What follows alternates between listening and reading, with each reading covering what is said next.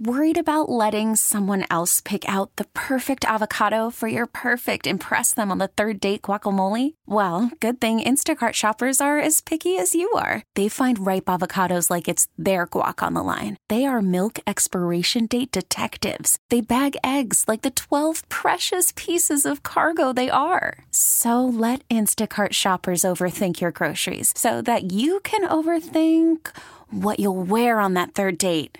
Download the Instacart app to get free delivery on your first three orders while supplies last. Minimum $10 per order, additional term supply. Presented by T Mobile, the official wireless partner of Audacy Sports. With an awesome network and great savings, there's never been a better time to join T Mobile. Visit your neighborhood store to make the switch today.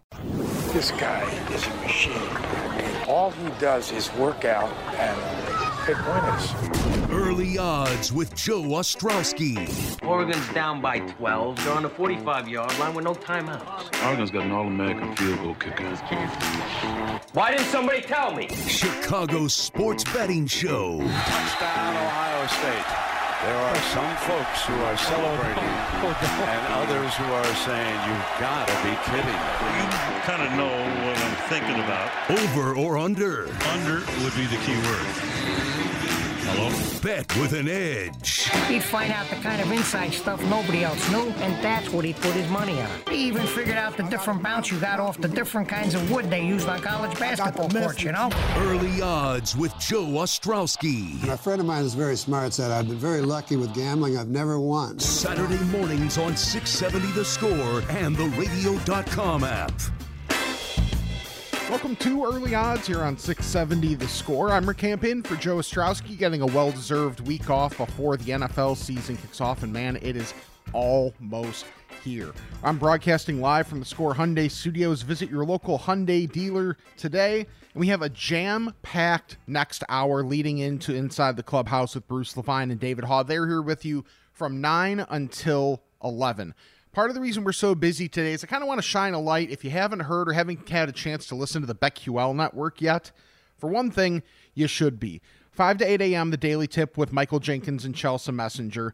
8 to 11 a.m., BetQL Daily with Joe Ostrowski, our guy, and Joe Giglio. 2 to 6 p.m. is You Better You Bet with Nick Kostos and Ken Barkley. And 6 to 10 p.m. BetMGM tonight with Ryan Horvat and Quentin Mayo. I work on You Better You Bet, and I honestly think it is a fantastic show that people should be checking out. Of course, if you're betting, but also if you're just a sports fan that wants some lighthearted but really good analysis. So, we're going to shine a light today on You Better You Bet because I think we've had some really great content on the show this week. And hey, I'm biased. I run the board for the show, I give picks on the show, but I want you to be the judge for yourself. So, on the show today, we're going to listen to a conversation that Nick and Ken had that I thought was really informative and actionable about the Defensive Player of the Year market. We're going to hear from John Murray of the Westgate Superbook on some college football markets, Drew Silva from NBC Sports Edge on MLB futures and the awards market, and I'll have a conversation with Jim Miller from Hawthorne Racecourse. But I don't want to waste any time, so let's jump into a conversation that Nick Kostos and Ken Barkley had on You Better You Bet about the defensive player of the year market in the NFL. Chase Young is a 12 to 1. 29% of the money is on Chase Young to be defensive player of the year, 23% of the bets. Myles Garrett of the Cleveland Browns is 6 to 1, 28% of the money. 13% of the bets. TJ Watt of the Steelers, 7 to 1, currently in a hold in. TJ Watt is right now waiting for a new contract from Pittsburgh. 13% of the money, 13% of the bets. Khalil Mack, uh, pass rusher of the Chicago Bears, obviously 20 to 1, 7% of the money, 11% of the bets. And Darius Leonard, the newly minted highest paid inside linebacker in the history of football, 33 to 1, 4% of the money, 4% of the bets. The rest of the odds board here, and I'm going to name a lot of names here, Kings. I think it's it's really interesting. And I think there's a case to be made for a lot of these guys. Aaron Donald at four, Myles Garrett, six, TJ Watt, seven, Nick Bosa, 11, Joey Bosa, 12, Chase Young, 12, Khalil Mack, 20, Derwin James, back from injury, and Brandon Staley's defense, 25 to 1. We've got a lot of big name players at 33 to 1, including Stephon Gilmore, Devin White, and Tre'Davious White, uh, Darius Leonard, Danielle Hunter, Shaq Barrett, Von Miller, Jalen Ramsey, JJ Watt, and Minkah Fitzpatrick. Xavier Howard of the Miami Dolphins, cornerback, tons of interceptions the last few years, just got a new contract. He's at 40 to 1, as is Marcus Peters, Jadeveon Clowney, and Bradley Chubb of the Denver Broncos. Devin Bush, 100 to 1. Uh, Leonard Williams, 100 to 1. DeForest Buckner, 100 to 1. Quinnen Williams, 100 to 1. Chris Jones, Ken, of the Kansas City Chiefs, 50 to 1. So now that we've got that out there, those are the yeah. names that you need to know about here on the odds board. Chandler Jones also a miss by me at 40 to 1. Uh, Ken, what do you got for us here in your research, defensive player of the year? Um, I think we can narrow down the list like really quickly, and uh, and we can use like several qualifiers in order to do it. Um, there are like three t- like three types of players. Obviously the win defensive player of the year one is more likely than the other two. So you have like sack artists. Those are the players most likely to win by a pretty good amount. Doesn't mean they always win but they're the most likely to win. That's why they're the favorites in the market. That makes sense. It's not like the market's broken. This market is pretty efficient in terms of how it prices players. So your sack artists are your most likely. Uh, your sort of do everything linebacker would be another category another bucket of player. And then secondary players would be a third bucket of player. Sack artists are more likely than the other two. So that's why they're priced that way. It's correct that they're priced that way. In the history of the award, they win more often than the other two. It's really not distinguishable who wins next between the other two, just that both don't win as often as sack artists. And so that's like a good thing to keep in mind just as we start here. Because um, we're going to kind of try to identify players, I think, in each bucket, honestly, that would be good bets. In terms of looking at since 2000, so this is the last 21 award winners things become very predictable and obvious right away. And what I mean by that is that 16 of the 21 players that won Defensive Player of the Year award had already made a Pro Bowl team, uh, or sorry, already made an all team, uh, all pro team, first team all pro. 16 of the 21. So like, even the year before they won, they were the best player. Like they were already awesome. Nobody comes out of nowhere to win like ever with like one exception basically since 2000 it just doesn't happen like it's just not only do you have to be good you have to go from good to great to you're the best player at your position, and then maybe you win. So like Hall of Fame potential. Yes, correct. And uh, so I, I just I'll say that said again because I butchered it. I was going to do Pro Bowl first, and I, I audibled at the last second. Sixteen of the last twenty-one Defensive Player of the Year award winners had a first team all pro selection prior to the year that they won, not the year that they won, where they would obviously be first team all pro, even prior to the year that they won. So, like, you know, these guys, the guy who's going to win, you know him. like, you definitely know him. It's not somebody you don't know. Part of that is that the people who vote, it's the AP Defensive Player of the Year award. It is voted by the media. Most of the media don't watch out of market games. They have to know it's a huge name in order to vote for that player. Like, it's a really obvious narrative award. You have to be awesome and do commercials, and people have to know who you are. And you do that because you made a first team all pro already. Uh, Uh, it is not surprising then that 19 of the 21 made a Pro Bowl prior to that. So obviously you expanded out from all pro to Pro Bowl. Even more players fall into, into that net, basically. The only two that basically one went from didn't do anything to one defensive player of the year. There are only two, and they actually occurred in back to back seasons. That was 2012 and 2013. In 2012, JJ Watt won. He was in his second season. He's one of only two players to ever win their second season. No rookie has won. Now, some people now some people would say that maybe that was aided by some. I would never say that though. Never. some never, people may some people may make that case. I would never say something like that. so JJ Watt in 2012, we can get into that a little bit. Uh, I think two things really helped him in addition. Uh, one, he had 20 and a half sacks. So if you did, if you showed up and you were a carpenter the year before and then you had 20 and a half sacks, it wouldn't really matter whether we didn't know you or not. That's such an insane number of sacks. You could win the award. He also played with a quarterback that year in Matt Schaub, who's like the definition of mediocre, like milk toast. Don't people don't know him very well. So he immediately becomes the face of the franchise. That also helps him to win. The next year, Luke Kuechly actually won the award. He was in his second season. He hadn't done anything prior, but he had been defensive rookie of the year in his first year. So even though he wasn't a Pro Bowler, wasn't a first team All Pro, I believe he was might have been a reserve Pro Bowler. Um, you know, like you could see the arc coming still. Like it wasn't really out of nowhere. And like those are the fringe case, those are the edge cases. Everyone else, it's like multiple all pro teams, like been in the league for a few years. Like it's just you know who the guys are. So I think that's really, really important. And it's not just that they've made uh made a Pro Bowl. 13 of the 21 made the Pro Bowl the previous year. So it's not like you go, you're bad for a few years, then you're like back to winning again. You actually have to have been awesome very, very, very recently. I think that makes a lot of sense too. In a lot of the cases, where the player did not make the Pro Bowl the previous year, it's almost all because he was hurt and he actually made the Pro Bowl the year before that and the year before that. So it wasn't like he got worse, he just got injured. That's basically all that happened. That explains literally almost every case in the last 20 years. So uh, the point of all those three statistics to kind of wrap them all together is like it's a known quantity who's been awesome and has been recognized as awesome with all of the accolades that come with that. It's not a rookie. It's probably not a second year guy. And if it is, they have to have a ton of hype and have to have like sort of a ton of accolades already on their resume in order for that to be true. Um, or be using things, or or be using deer antler spray. There we go. So, uh, a couple other qualifiers that I think matter significantly. I asked you the trivia question before the break that where Strahan was one of the answers. Only two players since 2000 have won this award with their team finishing under 500. Actually, even 500 or below. Uh, nine wins or more for the other 19 selections. The two players who wanted going under 500, Michael Strahan. Well, why did he win? Gee, I wonder if it's because he broke the single season sack. Record. By the way, and like, both of these guys are in the Hall of Fame as well. Strahan, correct. And Jason, and Jason and Jason Taylor had one of the craziest statistical seasons basically ever, had 13 and a half sacks, nine forced fumbles, and two defensive touchdowns, and still almost lost the award to Champ Bailey. like, like that's what it took for somebody to go below 500 with their team. So it really is, it becomes a team award and it kind of becomes a team award where like the team has to be really good. 10 plus wins basically is what you're looking for. And 10 plus wins where there isn't interference from the quarterback where they could win MVP. So you don't get, the, there's never been an overlap where the same team has won defensive player of the year and MVP since 2000. Has not happened. So if you've got like Mahomes and you've got Brady and you've got Russell Wilson and you've got those guys like established huge name starters, you don't produce a defensive player of the year award basically. Like the patriots have been the best team of the last two decades. The only time a patriot won defensive player of Gilmore, the year right? was two years ago with gilmore and brady had his worst season of all time. Like that's what it took for that to happen and he was on his way out basically. Like drew brees been with the saints forever you know who's never had a player of the year the saints. Peyton manning with the colts and the broncos only bob sanders, bob sanders is the one who's right? won the award. Yeah. yeah so it's like think about and manning had already won mvps by then. Like think about what it takes. Like you really can't be overshadowed by like a super duper star quarterback on your same team. Now it can be a young quarterback who's like coming into his own. We see that all the time. So Aaron Rodgers year two, that was when Charles Woodson won. Cam Newton year three was when Kuechly won. Neither of those guys had won an MVP award yet. So it's not, it's not like every quarterback that might be good is going to stop a guy from winning. But like if you've got like the guy, like one of those, like, and there aren't that many left, and there's probably like seven maybe. but if you got like one of those guys, like you probably can't win. Like you actually probably can't win. So just to frame the discussion there, some qualifiers about okay, so you're looking for like successful team, which really, really matters. And like that'll eliminate a lot of people right away.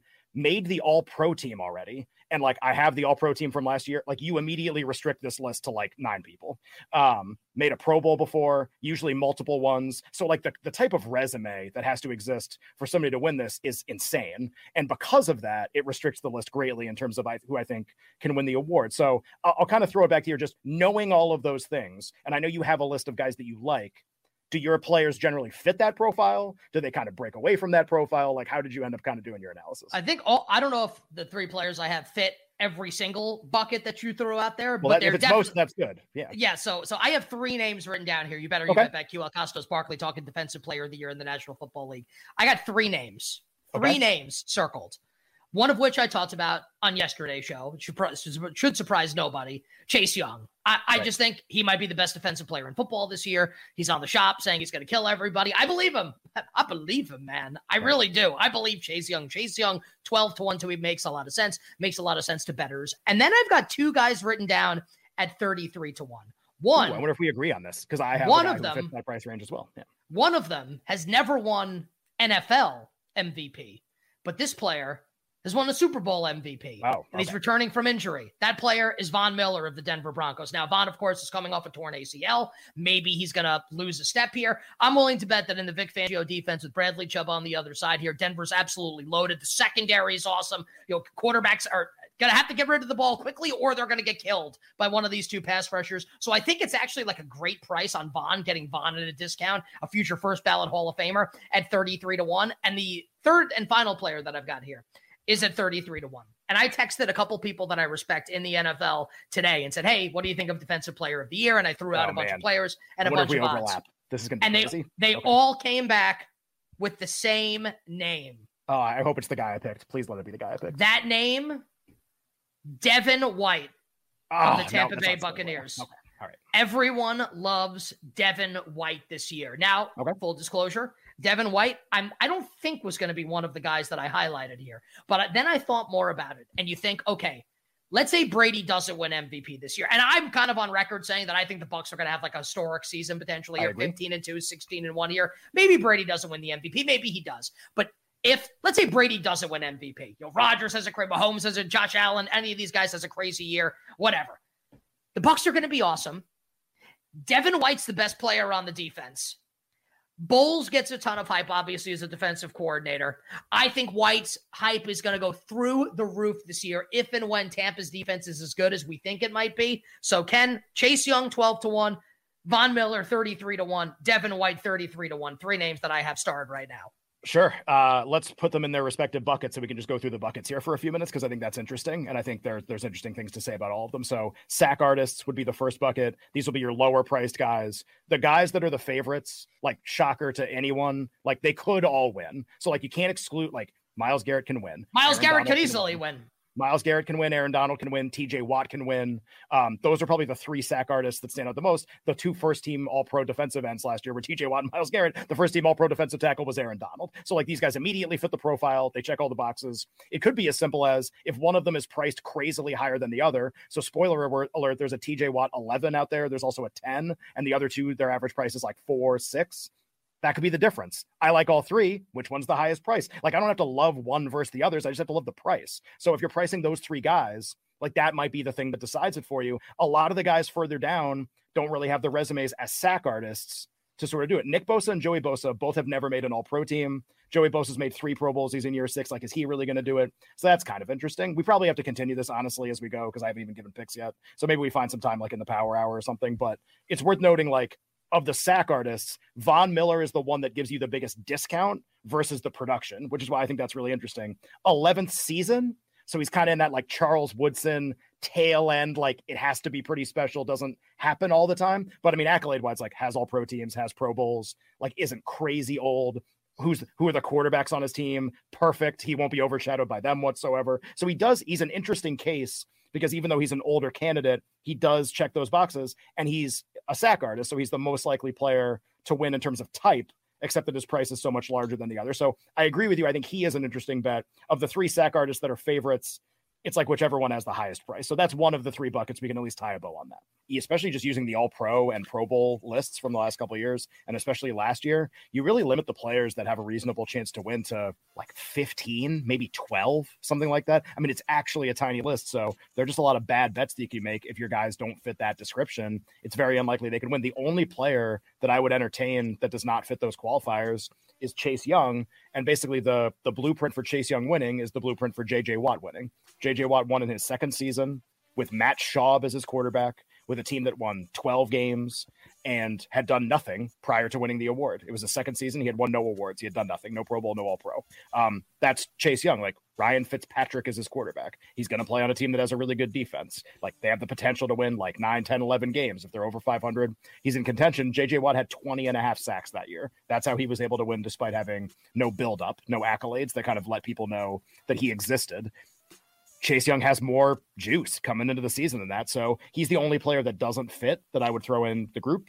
Um, the players in each bucket that fit, honestly, we can just go through them really briefly. So there's sack artists, the ones who are the most likely to win. Then you have kind of do it all linebackers and secondary players in some order. The, the previous two are basically tied, but sack artists are more likely. That's why they're the favorites. Um, players who fit this profile that are sort of the sack artist type would basically just be, and there aren't many of them. I mean, it would basically just be like TJ Watt and Myles Garrett. If you throw Aaron Donald in the group, great. Like neither Bosa actually kind of fits the description, and they're both like I guess could win, but neither has made an All Pro the team. Media, the media hates both of them. Also, is something that needs to be said. I, I, yeah. I actually, I actually mean that sincerely. Like no matter what you, the person right. like listening right now, thinks of their politics, specifically Nick, like chances are like it's not going to go well when it comes down to award time. I think right. So I think it's just like literally like those three, and then Chase Young if you throw him in that. So I would say like don't venture outside that group, and then Von Miller is your long shot in that group if you really want to go with it. Do it all linebackers. Like the first team All Pro linebackers last year were Fred Warner and Darius Leonard that I think fit this description. Bobby Wagner was another, but he plays with Russell Wilson. I don't think he can ever win. So it's really one of those two guys. I mean if you really like Darius Leonard, he's 33 to 1. That would be like your do it all linebacker. Fred Warner would maybe be another candidate. Both those guys winning would fit. Secondary guys, there are two guys I actually think are really interesting. Two of your first team All Pro uh, or previous All Pro winners. Both are entering year five and year six, respectively. Both have made a Pro Bowl. Both have made an All Pro team. Both play corner for teams that I think could have like either the number one defense or a top five defense this year. Tre'Davious White, who I've seen as good as 40 to 1 to win for Buffalo. I think there's a chance they might have the best defense this year. And Xavier Howard, who's also at 40 to 1. These are two guys that like check every single box and are sort of longer shots that are obviously not Nick's favorite term, sack artists. So those are kind of your buckets of players who actually really have a chance to win. Great stuff there from Nick and Ken. Once again, you can listen to You Better You Bet on the BetQL network 2 to 6 p.m. Monday through Friday. And in Chicago, you can listen on 1059 HD2. I may have, after that conversation, put something in on Chase Young and sprinkled a little on Von Miller in that Defensive Player of the Year market. When we come back, we'll hear conversations that Nick and Ken had on You Better You Bet with John Murray from the Westgate Superbook and Drew Silva of NBC Sports Edge. That's coming up next on Early Odds on 670 The Score. Welcome back to Early Odds. I'm Rick for Joe Ostrowski this week. A quick reminder before we get back to the conversations at hand. With the Bears playing at noon, make sure to tune in to our sister station WBBM 780 AM and 105.9 FM. The Bears are actually favored in the game because the Bills are sitting out a lot of their impactful players, including Josh Allen and Stefon Diggs. So that means Mitch Trubisky gets the start in Soldier Field for the Bills for preseason game number two. All right, back to some of the conversations from this week that were had on You Better You Bet on BetQL. I always think it's interesting to hear from bookmakers just to get their perspective on the markets that are out there. And on You Better You Bet this week, Nick Kostos and Ken Barkley had a conversation with John Murray from the Westgate Superbook about some of the college football markets that are open right now. So take a listen. What's the most interesting or noteworthy like bet that you've taken, or the most interesting or noteworthy thing from your vantage point as it concerns the college football season that we are again starting in a couple weeks here? Uh, I don't know about interesting. I mean, we, have got some big tickets out there. I know people like to people like to hear about that. I mean, we got one guy's got five thousand on Texas to win it all at eighty to one to win four hundred grand, which was uh which was one of our bigger bets we've seen this year. And uh, one guy came in uh, a couple weeks ago, bet Arizona Arizona Wildcats over eight and a half. He bet that for twenty five thousand, which was a pretty big uh, pretty big number to lay on a college football win total. And, there's some other big ones out there. We got a guy that's got 2,500 on Miami to win the national title at 100 to one to win a quarter of a million I thought was strange because you got to think Miami's going to lose their first game. I would imagine that they will lose to Alabama at least, at which time that number would, would likely go up a little bit.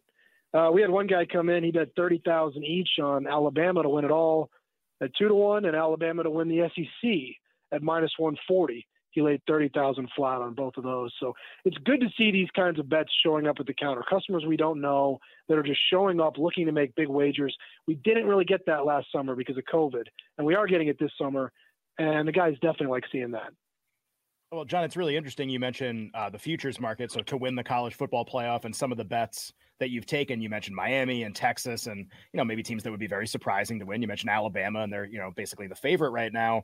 In terms of what you guys are mm-hmm. generally rooting for every single year, you know, college football, as you know, such a top-heavy sport. You know, like I think we just did that stat, like teams in the top six of the preseason poll. Like so, literally before the season starts, the champion almost always comes from like the top five or the top six.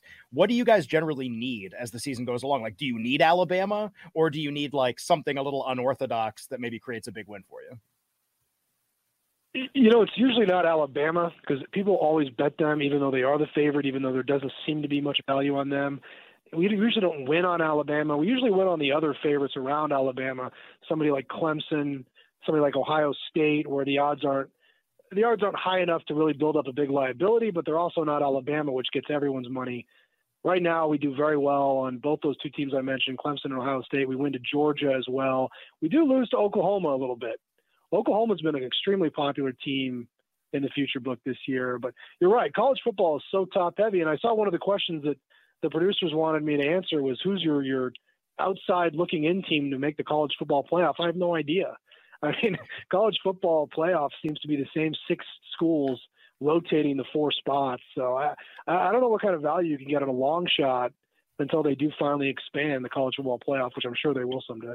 All right, John. Well, let's talk about you know week zero and week one, which are rapidly approaching here. What can you tell us here about you know anything interesting that you guys have seen here uh, the big games there, and you know with the big one obviously coming up, Clemson, a three and a half point favorite against Georgia on Saturday, September fourth. Total in that one, 52 and a half. So week zero or week one, John. Anything noteworthy that you guys have taken? Yeah. That's an awesome game, by the way. Clemson, Georgia. College football is doing a great job of getting us going right away. The first, the first real week of football season, we get a monster game we had some sharp guys take four and three and a half with the Bulldogs. Right now, we're at Clemson minus three.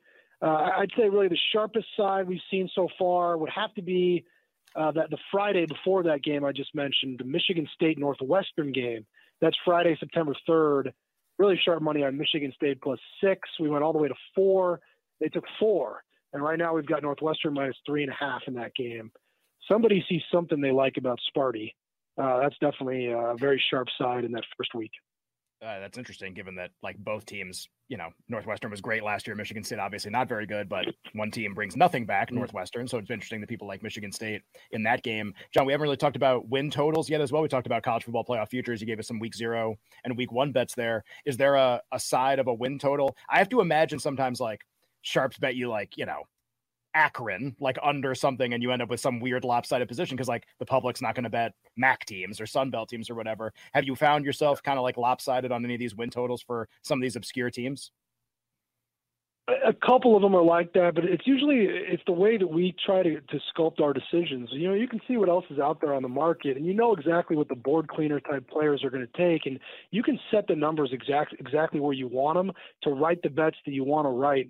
I'll give you an example we think that the number on Washington, the Washington Huskies, is a little high. I see some nines out there. So we've got an eight and a half trying to write over money on Washington. They've got a tough schedule. They go at Michigan, at Arizona, at Stanford, at Colorado. They play Oregon and Arizona State at home. Tough schedule for Washington. So we're trying to take some over bets there because we like the Huskies under nine this season. But, you know, we're not always right when we do that, guys. Sometimes that works out well, and sometimes we don't look so good chatting college football the upcoming season with the great John Murray. He is on Twitter at Vegas Murray. John, what can you tell us about the Heisman Trophy market as we head into the season? You know that's that's a market we've we've struggled in over the years, guys. Uh, it's a market like we got crushed the year that Lamar Jackson won the Heisman. That was brutal.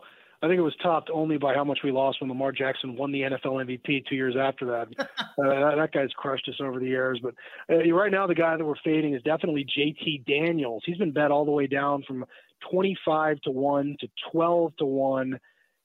Other than him, I mean, I think we're okay. We had a guy come in, he bet he bet $1,000 on Breece Hall at 80 to 1 and we, we lowered him down to 40 to 1.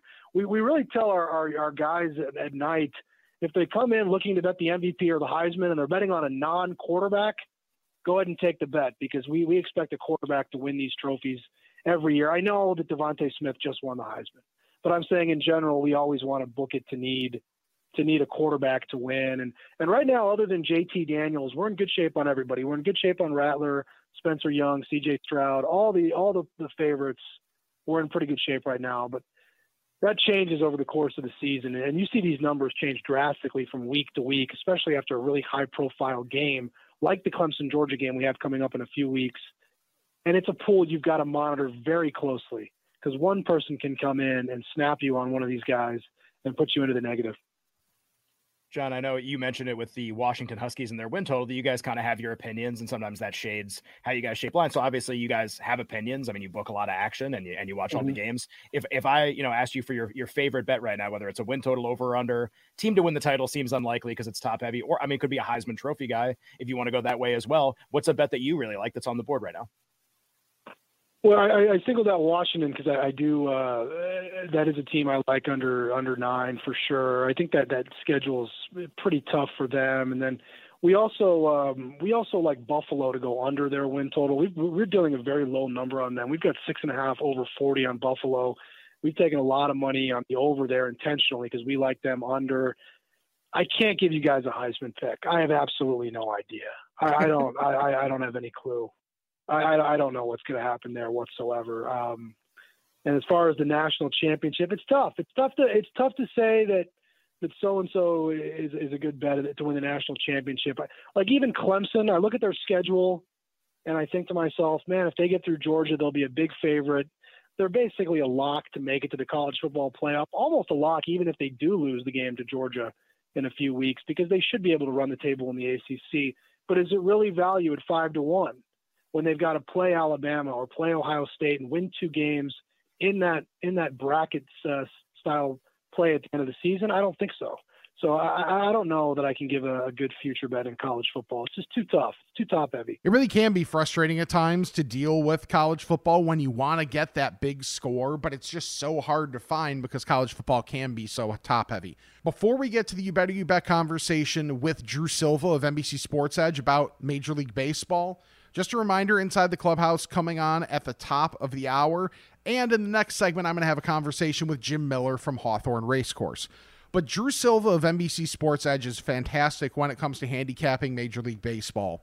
And as we come down the stretch, he was on with Nick and Ken. And the guys started by asking Drew what chance he really thinks Fernando Tatis Jr. has of winning the NL MVP. Yeah, I mean, there's no doubt that Tatis is the guy. If he stays healthy at all the rest of the way, it, it made sense to put a ticket down on, on Bryce Harper or Max Muncy or Freddie Freeman or Zack Wheeler when Tatis hit the injured list yet again with that ongoing shoulder issue. What was it, his third IL stint because of the shoulder this year alone? And hey, there's a chance that it pops out again and those odds do another rapid shift. It's it's no secret that Tatis's shoulder isn't exactly stable and a player of a different age and different level of athleticism might have already gone for season ending surgery. He will need surgery eventually, but uh, the dude is just a marvel. He seems to homer or or steal a base or do something special anytime he is active and in the Padres lineup. Harper deserves a lot of credit. I mean, he it feels like he's gone from being called the most overrated player in baseball, even by his peers. There was that uh, Sports Illustrated players poll that came out a few years ago, and he was called the, the most overrated player in baseball by his fellow athletes in the league. Um, but now it feels like he's one of the most underrated players in baseball, which probably has to do with that 13 year, $330 million mega deal that he signed with the Phillies, who've been pretty mediocre since acquiring him. But, but yeah, that medi- mediocrity has never really been Harper's fault. I, I like Willy Adames too, not from a betting standpoint, but I, I think he will get some down ballot MVP votes for what he's done since the Brewers acquired him from the Rays in May a really crafty move. I saw this stat on Twitter earlier today. Adames had another two hits on Tuesday night and is now batting 300 with a 930 OPS, 16 home runs, 48 RBIs, and 49 runs scored in 75 games with the Brewers. And in those 75 games, the Brewers are 52 and 23. So, yeah, I mean, they've run away with the NL Central because of their pitching you know, namely Corbin Burnes, Brandon Woodruff, Freddie Peralta, and, and Josh Hader and Devin Williams in the bullpen. But they needed some offense to pair with all of those elite arms and creatively acquired some. That there's a dangerous team for you come October is is Milwaukee. I think we agree with that. We've loved Milwaukee all season. Now, Drew, the Yankees right now seven to one to win the American League pennant, fifteen to one to win the World Series. Where are you at right now on the futures prospects for my New York Yankees? And 15 to 1 to, to win the World Series, huh? I like that. Sounds good. Okay. I mean, I, I, do feel like the Yankees have just enough pitching to get by um, between Gerrit Cole and Jordan Montgomery. Jameson Taillon's been really good. Uh, Luis Gil, like the first ever Yankees pitcher to begin his career with three straight scoreless starts. Corey Kluber's on a minor league rehab assignment now. I believe he made his second start in the minors on Tuesday night the bullpen has a, a nice combination of like surprise pieces and some proven guys. Aroldis Chapman came off the IL just before we hopped on here. Um, and then to finally get some left-handed power in Anthony Rizzo and Joey Gallo at the deadline with a park in Yankee Stadium that was built for left-handed power. Yeah, man, at 15 to 1 to win the World Series, I, I think I would snag that.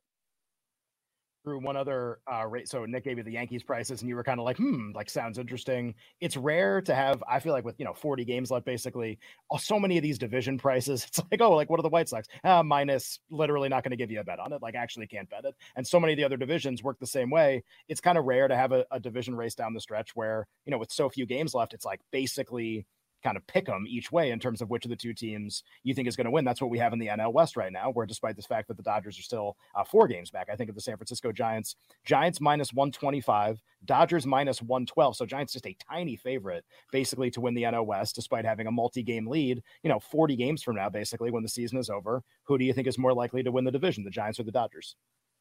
Ooh, I, would. I, have been trying to. Uh, so I, I, do the power rankings column at NBC Sports Edge that comes out every Tuesday. A shameless plug, and I put the Giants at the top like 12 weeks ago, um, and was thinking it would be kind of like a one week, two week run, but they're still up there um, here in, as we move into late August. And I've been waiting for them to kind of fall off, and they just haven't. Kris Bryant has been a great trade deadline pickup. Um, they somehow lead the, the entire major leagues in combined home run total, even though like they don't have one specific standout star when it comes you know to a power standpoint. I believe they have 11 different players that are in the double digits in home runs, and then Kevin Gausman and Logan Webb was terrific again on Tuesday night. Um, so I, I feel like it'd be foolish at this point to doubt them.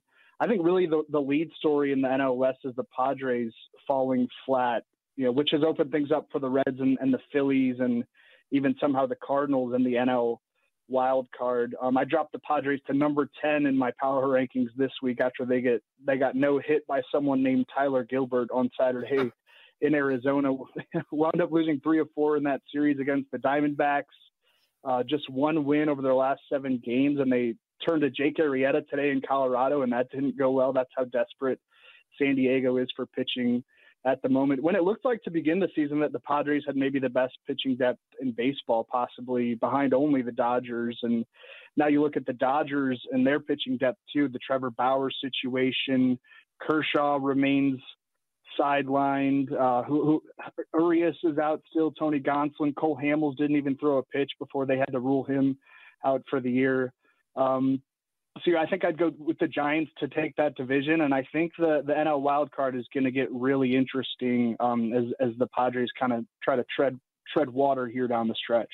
You better, you bet. BetQL, Nick Kostos, Ken Barkley, chatting Major League Baseball with our pal Drew Silva of the NBC Sports Edge. Drew is on Twitter at Drew Silv, S I LV. Drew, I want to go from the National League West to the National League East, where somehow, some way, the Atlanta Braves, dealing with so many injuries, including to stud Ronald Acuna, find themselves in first place, two and a half games as we as we do this on Wednesday of the Philadelphia Phillies, four and a half games up on the New York Mets, and as such, the Braves are the favorite, of course, to win the NL East, nearly minus two hundred, minus one ninety five. The Phils plus two fifty, and the free falling Mets got called up by their owner Steve Cohen. Uh, the Mets now at plus four fifty. What about the National League East here, Drew? I do feel like the Phillies have the best top end talent in that division between Bryce Harper and JT Realmuto and Zack Wheeler and Aaron Nola, uh, especially with some of the pieces the Mets are missing right now, specifically Jacob DeGrom, who I guess there was a report before we hopped on that they might just shut him down for the year. Um, Javier Baez, Francisco Lindor, both out um, maybe through next week. But I mean, not to pick favorites like throughout this entire segment. That's not the best radio for your, your listeners who are looking for values, but I would go Braves. They very smartly reshaped their outfield uh, at the deadline after losing, like you said, Ronald Acuna Jr. to the ACL tear, and then or Marcell Ozuna to the off-field stuff that we don't need to talk about. And, and now their infield has been collectively red hot for over a month now. Freddie Freeman, Dansby Swanson, Ozzy Albies, Austin Riley, Travis d'Arnaud is back from that thumb ligament tear. Huascar Ynoa returned to the rotation on Tuesday after he fractured his hand when he got into, uh, I guess we'll call it a misguided boxing match with a dugout ben- bench a few months ago. Um, don't fight inanimate objects, kids. They're they're undefeated. Um, Ian Anderson pitched well in his latest rehab outing at, I believe it was AAA Gwinnett. So the Braves should have the arms uh, to go along with the offense to pull this off down the stretch. I'd say that's the most well-rounded roster right now in the NL East. The Phillies have the top end talent, but there are certainly some depth issues on that squad. All right, one more segment to go on early odds before Inside the Clubhouse takes over at the top of the hour. I'll talk with Jim Miller from Hawthorne Racecourse and maybe see if he has any uh, any snaps in him at left tackle because Lord knows the Bears could probably use it right now. I'm Rick Camp. I'm in for Joe Ostrowski on early odds here on 670 The Score. Welcome back to Early Odds on 670 The Score. Rick Camp in for Joe Ostrowski. Gets a nice week off before NFL Madness really kicks off. We're in the middle of week two of the preseason. Bears kicking off at noon against the Buffalo Bills, but if you're a loyal early odds listener, you know what's happening right now. Talking with Jim Miller from Hawthorne Racecourse. Follow him on Twitter at Hawthorne Jim. Jim, how are you doing, man? I'm doing good, Rick. Yeah, I'll tell you. Uh, you got preseason football going on. The uh, Sox in the midst of a uh, pennant race here. Bulls and Blackhawks making moves. So it is. It, it's fun in the Chicagoland sports scene right now. And I know PointsBet is keeping everybody active and on their toes anyway. So what's going on at PointsBet right now? Well, there's a couple things going on. First off, we talk time and again, Rick, about how you have to watch with these sites how they're going to hit, give you the opportunity to give free money. And that's what PointsBet's doing now with their Brady booster. And basically what it is is they're giving you 10 bucks for free. You go down to PointsBet, you make a $10 wager. Tom Brady just has to throw for 1 yard in the first game of the season against Dallas, and you're going to get a free $10 for that. So that's one thing you want to check out. But the other thing we talk time and again, Rick, is a lot of sites here in the state of Illinois wanted to do everything they could to get you to sign up initially. There were a lot of bonuses out there. There were a lot of just nice kind of money match type of things. But a lot of those have started to diminish or go away. And the one thing PointsBet has done, and they've done a great job with, is they've left out the promotion of the two risk-free bets up to $2,000. So you want to check that out. You can go in there, sign up for PointsBet at three different locations here in, in Northern Illinois at our three uh, Hawthorne locations. And those two risk free bets are still available for you. So if you want to shop around odds, shop around prices, maybe if you played on some of the other sites, this might be worth checking out and you have a chance to make some pretty good money and do it for free. And with that, on PointsBet right now, Bears Bills kicks off in a couple hours. Bears sitting as four and a half point favorites. The total is 38. What did you see from week one of the preseason that you liked? And do you have a play for the Bears in week two? Well, Joe and I talked about it last week, and I did back the Bears because it's the crazy thing now that sports betting's legalized in the state. You're, you you got to play the hometown team, or if you're going to watch the game, at least to have a little bit of action. I didn't put a ton of it, a ton of money on there. The one thing we saw, Rick, and, and it was a trend that was really interesting, is so many unders. I mean, there were a ton of unders in the first week of the preseason. I think that trend continues. 38 still seems now, I mean, 38 used to seem like an automatic over. You tend to wonder if that's an under number now, just because teams are struggling to score. Teams are being really kind of complacent offensively. Seems like the defenses are a little bit ahead of the game here. That number seems a little bit high for me. I mean, I'd be hoping, of course, for that three and a half number right around what we saw last week. But uh, if I'm going to watch, I'm still going to back the beloved. So I, I will be watching and backing the Bears a little bit this week with that too, on You Better You Bet on Monday, we had Brian Baldinger on, who's an Audacy uh, NFL insider and also has Baldy's Breakdowns, his podcast, which you can find on Audacy And he mentioned that in week one of the preseason that he saw more blitzing from defenses than he can remember in any week of preseason. So maybe that paired with the conservative offenses really led to some of those unders, and maybe that's an angle we can exploit a little bit. Yeah, and you might want to exploit it even a little bit more here in week two of the preseason because with only three weeks, you figure, okay, they're gearing up now because everybody's going to rest everyone in that third and final week of the preseason. It wouldn't surprise me, Rick, if across the board you see a whole lot of unders again this week. Maybe the pattern changes a little bit next week leading into the start of the season as everybody's just going to try to stay healthy. But I'm going to, I expect a lot of blitz and I expect defenses to get game ready this week. All right, along with the football, I know you've always got horse plays, so what can we make some money on today? You know, we're going to the hometown track tonight at Hawthorne. Three races tonight, races seven, eight, and nine. And there's three horses that you can make some money here. Race seven, bet the seven, cranking it up across the board. This horse is eight to one in the morning line and should provide some value. Race eight, bet Dreaming Image to win. This is another horse that should get a really good setup out there. And then race nine, bet Valdana across the board. This is a horse from the inside who should show speed and be very tough. All right, I definitely just wrote those down, and let's hope that I can actually read my handwriting afterwards so I can make sure to place those bets because, hey, money's money, and winning it is good. And that's what we're here for on Early Odds. Jim, always appreciate your time, man. Good to get to talk to you again. You got it, Rick. Take care. Good luck. And uh, hopefully, you can make some money this weekend. Follow Jim on Twitter at Hawthorne. Jim, thank you for tuning in this morning to Early Odds. Follow me on Twitter at C. Camp. Joe will be back next week. Follow him on Twitter at Joe0670. Inside the Clubhouse is next with Bruce Levine and David Haugh on 670 The Score.